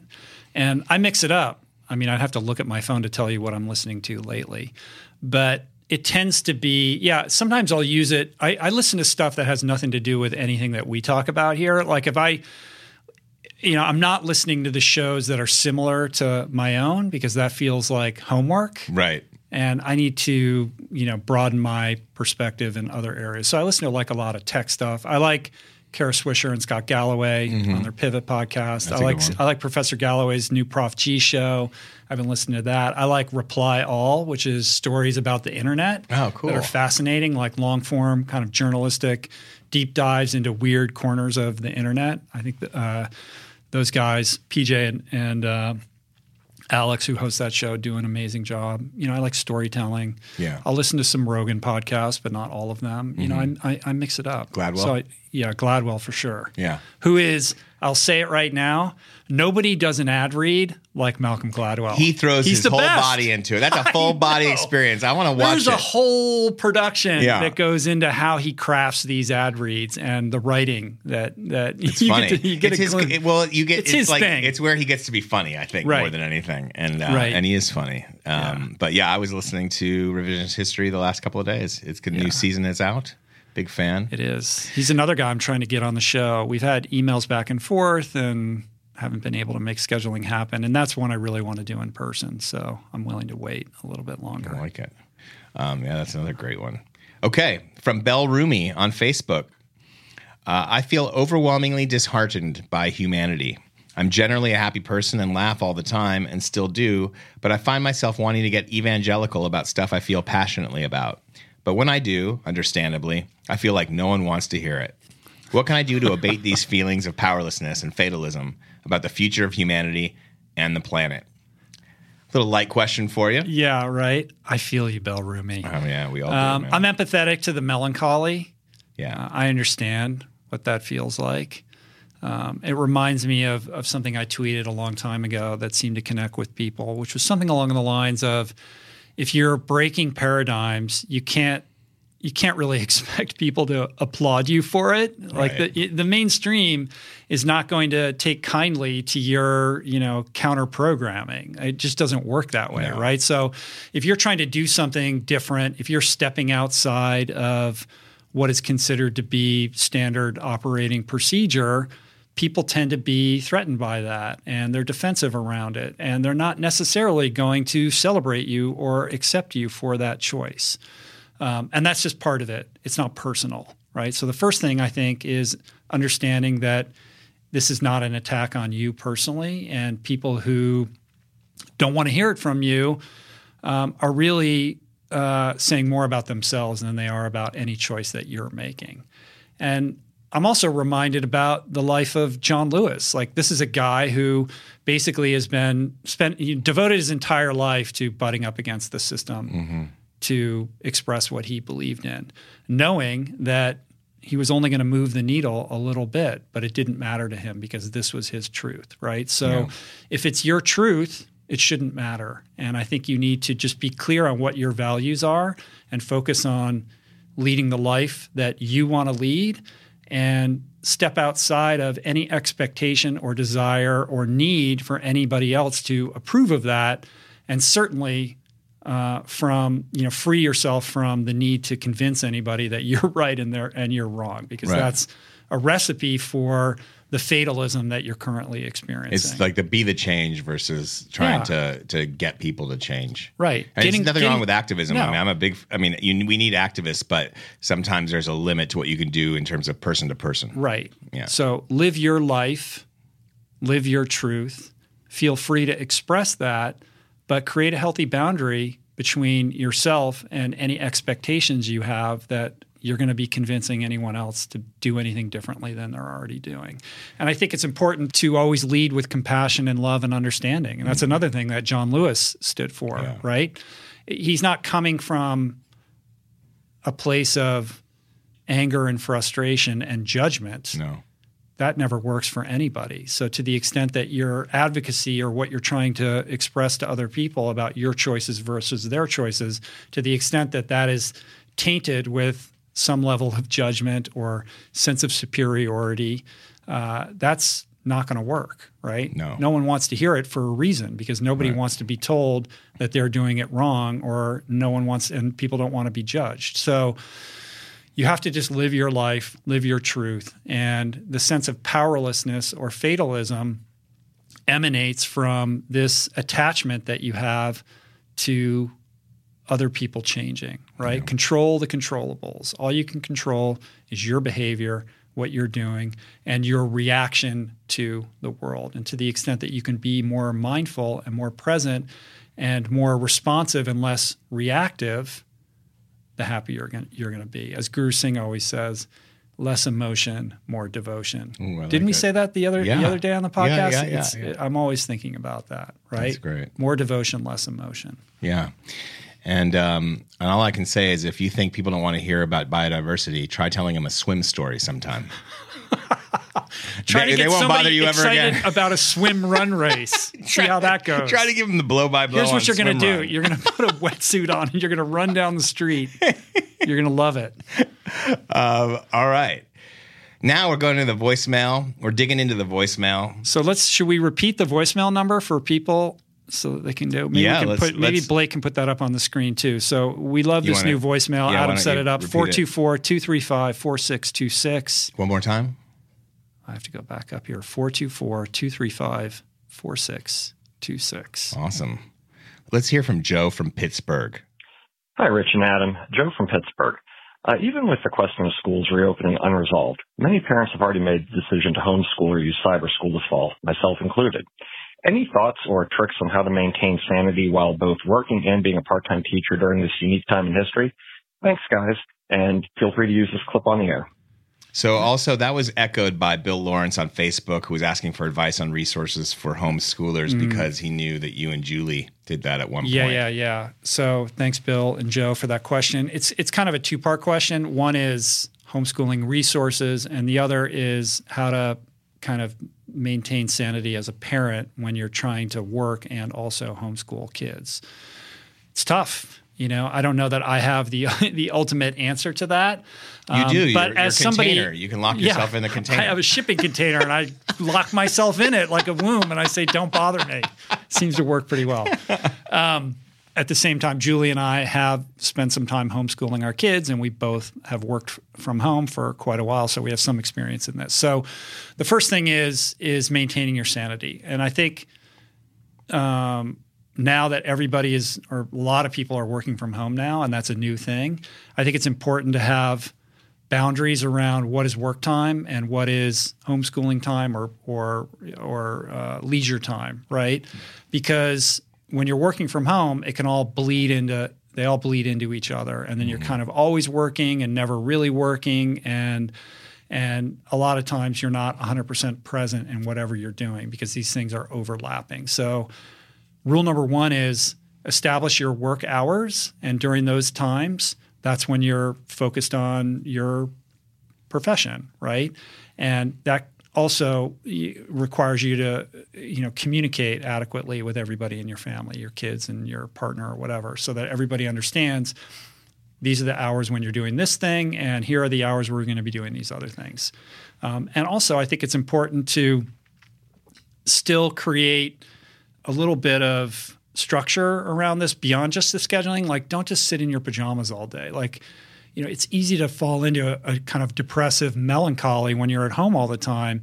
And just getting dressed like you would for a normal work day, or just maintaining some of those practices, I think are important in maintaining your sanity as well. Uh, in terms of homeschooling um, resources, look, education is shifting. As Professor Galloway will tell you, uh, coronavirus is an accelerant on online learning, right? Like a lot of the traditional structures around education, I don't think are going to come back. I think there's going to we're going to see a lot of mid-tier colleges go out of business. I think we're going to see this push towards more and more online learning, and we're going to see a maturation of the technological platforms that are conducive to that. And people are starting to realize that a lot of the cost that goes into education isn't really paying dividends. Like, are you really going to pay, you know, eighty thousand dollars a year to send your kid to U S C when it's basically Zoom calls? Like, right. that's going to, you know, that's going to really uh, upend the paradigm here. So this is being exacerbated and accelerated by coronavirus, and we're not going to just pivot back to the normal that we knew before. Like, these changes are only going to accelerate. So what I'm saying by that is that online learning is going to become more the norm than the abnormality. That doesn't mean that kids aren't going to eventually go back to the classroom. They will, of course, at some point. I don't think it's going to be this fall for very many people. So we're in this for the long haul.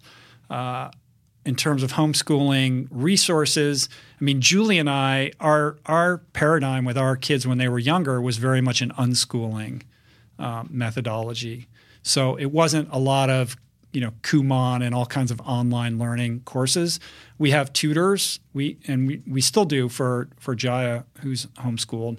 We have a couple tutors that she spends time with every week and works on projects, and and she has some online um, stuff that she does through those tutors, but I don't have like a list of, you know, these are the websites that you go to. Does Jaya, Jaya bigger, have been homeschooled this whole time? She has been. Yeah, okay. Yeah. Well, she was at a school. She was at Muse for a while, and now she's been homeschooled now for like the last two years. Oh, wow. Mathis goes to an art high school in downtown, but now that's all on Zoom. And it's been very difficult because the appeal of this art school was all the studio time and the darkroom right. time and all the practical, you know, art-based education that she was receiving there. That was her lifeblood. And now it's just Zoom from, you know, eight thirty in the morning to four o'clock at night, and it's making her insane. And I don't blame her. You mm-hmm. know, kids are not wired for that. Mm-hmm. So to the extent that we're trying to mimic that classroom experience by dint of a screen, I think is a mistake. I think what we need to do is leverage the unique opportunities that are available to us to do something a little bit more creative and unique with, with our children's education. One of the opportunities I think we have is to create a more experiential-based learning experience for kids where we look at what their – and this is particular especially to younger kids – like look at what they're naturally interested in. Like, what are they inclined towards when they're not being told they have to learn something? Like, what are they – What are, what are the things that they're into? Is it comic books? Is it, you know, drawing pictures? Is mm-hmm. it, you know, tr- making beats on, you know, GarageBand? Like, what do they do when no one's looking? Mm-hmm. And then try to figure out how to create some kind of learning experience curriculum that involves that avenue, that involves that discipline, right? And use that to teach everything from math to English, right? Like, if somebody wants to make beats, well, there's an opportunity to teach them math. Music is math, right? right?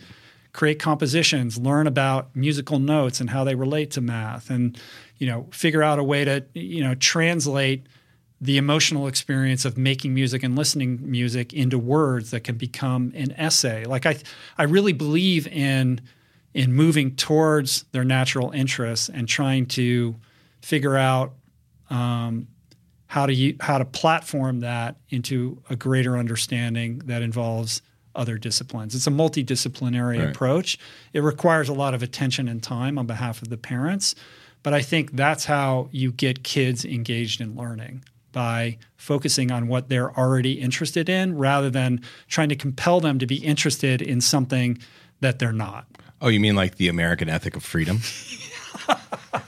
Um, gotta, what do you mean you gotta, by that? You have to at least an hour a day. I want them to be indoctrinated on how freedom is so vital.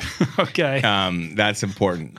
Uh, no, but I think it's really interesting. It reminds me of an old Outside Magazine article that I read. It was like about unschooling his kids. Like he, he moved out to the woods with mm. his wife and his two young kids. And the whole idea was they weren't going to homeschool. They were going to unschool. Yeah. And they were just going to live off the land and do the best they could. There was and like they, a movie about that with Viggo Mortensen. Yeah, yeah. Yeah. Well, yeah. The Captain Fantastic. Right, that's yeah. different. I mean, Captain Fantastic, he ran a real school. Right.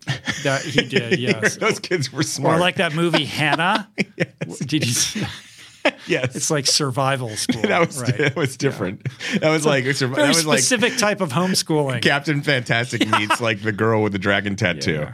Um, but uh, I think that's really interesting. Not mimicking normal school. What what you what you pointed to there? That's liberating for parents because I think a lot of people want to do that because they think, and it's also that goes for don't mimic the normal workday. Mm. Like you like you said, you need to be able to be okay with working four or five hours maybe instead of eight and do it in a really concentrated fashion and then do the same thing with the schooling, um, you know, maybe a morning session and an afternoon session and just like move the – these are all moving parts. They don't have to look the same way that they did uh, yeah. you know, and there's a lot of fear with that. Yeah, I've experienced yeah. this myself because I'm a product of a very traditional education and I'm a successful product of that system, right? Yeah. I went to prep school and I went to fancy colleges and I went to law school. And so when I look at my kids, I think, well, they need to have that experience or, you know, I need to make sure that the value that I experienced is part of their upbringing. And for me, it's been a process of letting go of a lot of that because in truth, the educational system is ripe for a reboot. I yeah, mean, we're sure. dealing with the legacy of a system that was created, you know, at the dawn of the industrial age to basically create productive, create a productive workforce that was capable. And it really hasn't evolved much past that in any real tangible way. Now we have this moment, this interruptive moment in which we have the opportunity to really evaluate the validity of this system and reimagine and reinvent it.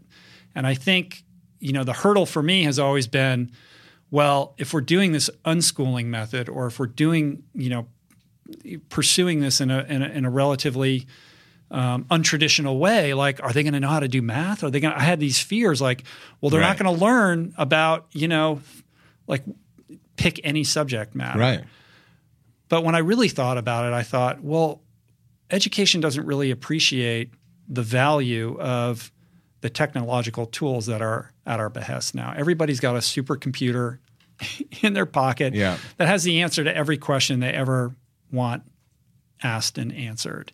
So this modality of read and memorize seems completely ludicrous in light of that. Yeah. And what we need to do is is focus more on critical thinking skills, life skills, leadership skills. Like how do we produce a well-rounded, self-sustaining individual with solid self-esteem and leadership skills and the ability to listen and the ability to learn and a love of learning? Like what you want to do is create somebody who will become a lifelong learner. If somebody's enthusiastic about learning and you have a phone or a laptop, your education doesn't have a start point and an end point. Yeah. This is something you will have your entire life. So how can we instill that in young people? How can okay. we get them excited about learning? And it, again, it goes back to what I said at the outset, which is focus on the things that they're interested in and demonstrate to them that no matter what that interest is,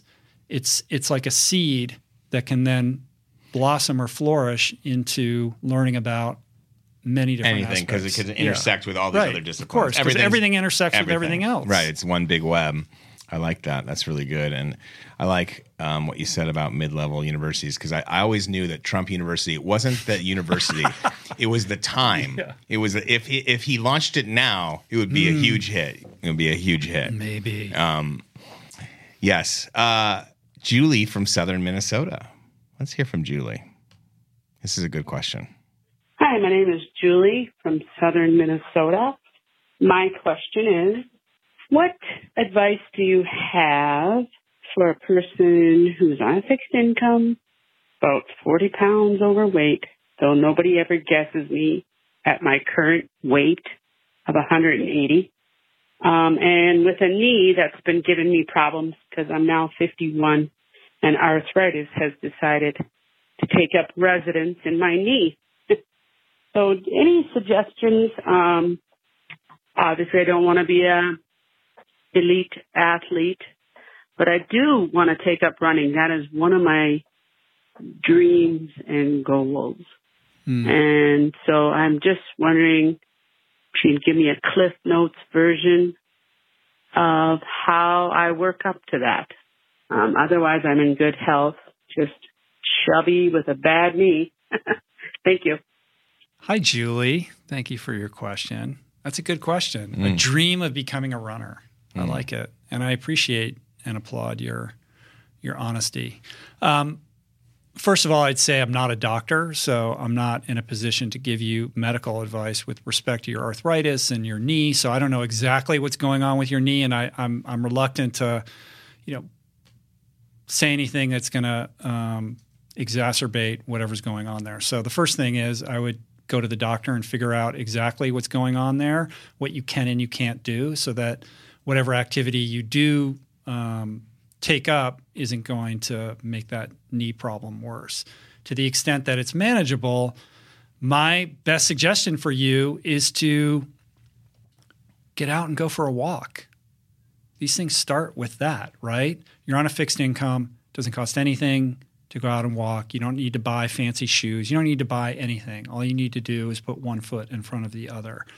And if you ask any of the people that I've had on the podcast who have gone from being severely overweight to becoming ultra runners, people like Josh Johnny, it started with a walk around the block, right? And you just build very gradually upon that. So that's my only and best suggestion, is to just begin. Whatever excuses you're telling yourself about what you can and you can't do are keeping you paralyzed and stuck on the couch. And it really doesn't have to be anything that scary or onerous than that initial walk. And then after you've been doing that a little bit, and you walk a little bit farther, and you walk a little bit farther, maybe try to jog for ten or fifteen yards and see how that feels. And then the next day you go a little bit longer, and you stay on top of that knee, and you ice it, and you go to the doctor, and you eat foods that are healing, that are anti-inflammatory, that are anti high in antioxidants. And the weight will start to drop gradually. This isn't like a crash diet thing or a, a situation where you're going to snap your fingers and your life's going to change overnight. This is a lifestyle shift. The idea is you want to make this shift that has staying power, that helps you fall in love with movement, that brings joy into your life by virtue of exercising your body, so that it becomes an embedded habit and the easy choice rather than the hard choice. So walk out the door, walk around the block, celebrate the small wins, start to make tweaks, small tweaks in your diet. And as you start to see very gradual results, you'll experience what we talked about at the beginning of this podcast with respect to goals. You'll start to feel more emotionally attached to this journey, more invested in it. You'll develop that momentum, and before you know it, it will become a self-perpetuating motion machine that's going to take you on an amazing journey. I like it. And physical therapy can also help with a knee sometimes. Right. And to get advice from a physical therapist um, would be something I'd recommend. It helped me with, I had a really bad foot for a long, long time. And if you, so if you haven't explored physical therapy, you can usually get that even on a fixed income. You can usually get that um, with uh, your health coverage, whatever that may be. Mm-hmm. Yeah, if you're if you're if your insurance covers that, great. Beyond the physical therapy and and going to the doctor about your knee, the grand total cost of this experiment is zero dollars. Right. I love it. Um, and I remember when I was first getting back into running after being on the shelf with that foot problem for a year, uh, I started with five minutes running, five minute walks, you know, you, mm. you like a fartlek type thing, but not at a high intensity. Is yeah. that something you recommend too? Yeah, like, yeah, yeah, yeah. I'm a big believer in that. Yeah, yeah. Run walks. Cool. We got one more for you. This one is from Cleveland, Ohio, from Allie. Hi, Rich and Adam. My name's Allie. I'm from Cleveland, Ohio, and it's certainly okay for you to put this on the air. My question for you is what your relationship is to money, and I know that you briefly touched on this in the last episode, but I graduated college um, a little over a year ago, and I actually decided to pursue a career in finance because I know that it can be, um, A, lucrative. I have student loans to pay off and goals of my own. But, B, I understand that it's really important for people to have a solid financial plan backing them so that they can actually reach their goals. But at one po- at what point is it too much to be saving, you know, too much for retirement, or caring too much about what you have in the bank so you can do things in the future, and, you know, choosing to live your life now? Because I feel like I'm very, very frugal right now with the hope that in the next few years I can do more of what I want to do, but it certainly takes away from the sort of purpose I want to have in my life right now because I'm so focused on saving and acquiring money for the future. Thanks, Rich and Adam. Love you guys. Thanks for your question. You sound like a very responsible person. Totally. Much more responsible than I was. She would have had nothing to do with me when I was twenty. Yeah. um, it's a great question. I think that uh, it's important to be fiscally responsible as a young person and to to develop healthy habits around money um, at a young age uh, and a, and a healthy respect for what it can and can't do. I respect that she paid her way through college. Yeah, it's incredible, it's amazing. Right? Anybody who does that, like, celebrate that person yeah. right there. Um, and I think it's perfectly acceptable and laudable to pursue a career path that will provide you with financial stability. Like, I suspect if she paid for her own college, that she might be coming from a, a background in which it wasn't as financially stable as she would have liked. And and people who who come from that background are going to be the people who are more likely to pursue a conventional career path that's mm-hmm. going to provide them with the financial stability that they lacked. I'm just I'm just projecting, but it sounds like that might be the case here. Yeah. one hundred percent understandable that she would want that and need that because that if that's the case, that was lacking beforehand. Yeah. I think what she's getting at and what's important to reckon with here is this idea, well, I'm going to get, I'm going to create financial stability for myself, and I'm going to defer those things that I really want to do um, for the sake of creating that foundation. The idea behind that is is perfectly fine, like I said, but the fear is that you never get to the purpose part, right? Because what happens, and I've seen this a million times, I saw it in law school with people who were like, I'm going to go into, you know, I'm, I'm going to go work. You know, the people, a lot of people go to law school because they want to help humans in certain ways, like in a nonprofit context. But then you accumulate all this debt. Right. And these law firms come along and they're dangling six-figure starting salaries. And, and people say, well, I'm just going to go do the corporate law thing for a couple of years, pay off my debt, and then I'm going to go do the thing. And what happens more often than not is you – you acclimate to that salary and you start to create a lifestyle that only that salary will afford. Mm-hmm. And there's a keeping up with the Joneses thing that starts to occur. And before you know it, you're leasing a car that you can't quite afford and you're in a mortgage, and all these things then make you stuck in a career path, and it makes it more and more difficult to then shift gears and pursue that passion. Yeah. Purposeful life that you had aspirations for as a young person. So the good news is you're super young. Your whole life is ahead of you. Pursue that career path in finance. Create that foundation of financial stability. But I would strongly suggest, not that you're not doing this already, but that you live as minimally as possible um, and refrain from any of those expenses that later on can prevent you from being nimble with your career. You know, it sounds like you're good at saving money, which is fantastic. Um, and also to remember that it's important to, to invest in experience, right? If you keep your overhead low, you create choices for yourself mm-hmm. and flexibility with your career path. And you have the ability to invest in experiences, whether those are trips or learning things that you want to learn in your life, career, other hobbies, things like that. Um, as long as you can do that, then you then have the freedom to make those changes later, later on in life. It's really great advice. Um, the only thing I'd add to that is— I didn't do is, any of those things as a young person. Me? I didn't. No, you didn't? Yeah. No. Well, you were a dashing swimmer at Stanford. No, but I made a lot of mistakes that I wish I could change. So my my message to young people is always like live lean, right? You know, and and and try to protect that ability to be flexible and nimble. I think that's right, and I, I think that's great advice. And it seems like she's on that path. It doesn't mm-hmm. seem like she's acquiring a whole lot at this mm-hmm. point, right? Um, But I would say that this this cra- this craving for purpose is real, and FOMO is real. And sometimes mm-hmm. we're so attached back to the, the consumption, but so attached to our phones, and we see people living lives of so-called purpose or having these experiences that are like, you know, bucket list type experiences, and and and she's like grinding it out, saving money. Um, first of all, a lot of that is is false. It's not right. as great and or ideal as it, it looks like. So don't don't you know you got to make sure to check yourself. I'm not saying that she is indulging in or or subject to FOMO. We, we all are at some level.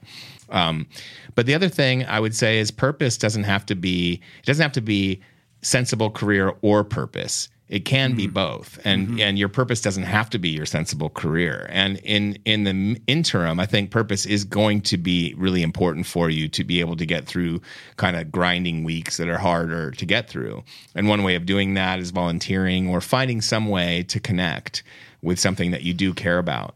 Um, So I, I would say that there there are ways to mitigate that in the interim before you kind of make that nimble jump to I think to that's a really important career. point. And we think of like purpose in this binary context. Like yeah. you're either in this financially secure career or you're living this purpose-driven, you know. Right. It doesn't have to be that way, and it's not that way. You can find purpose in in any in anything that you're doing, in any pursuit. And if you feel you know, bereft of that in your particular career choice, you can find purpose in just trying to be of maximum service to yeah. the people that you report to, right? Or just doing the best job that you can. Absolutely. You can like zen in on the, the actions you're taking at work. You can, you know, volunteer as a literacy coach or something like that, or or help people with finances that might need help mm-hmm. or uh, people in trouble with their mortgages, whatever it might be. Yeah. yeah. And, uh, But yeah, uh, thanks for the question. It's a good one. Cool. That's what we, we have, man. We did it. We wrapped it. How do you feel? I feel good. I like that we're we're shaping this thing into something. Uh, well, I told you at the outset, yeah. we could create a structure for it, but ultimately it's going to tell us what it wants to be, and I think we're slowly finding that. Yeah. But I think we're hitting a, a good stride with this. Yeah, and uh, it's always good to be here, man. Thanks for having me. Yeah, of course, man. My pleasure. We'll be back in another two weeks. Uh, in the meantime, you can follow Adam at Adam Skolnick. I'm easy to find at Rich Roll everywhere. Don't forget to hit that subscribe button on YouTube, Apple, or Spotify. As always, you can find links to everything we discussed today in the show notes on the episode page on my website at rich roll dot com.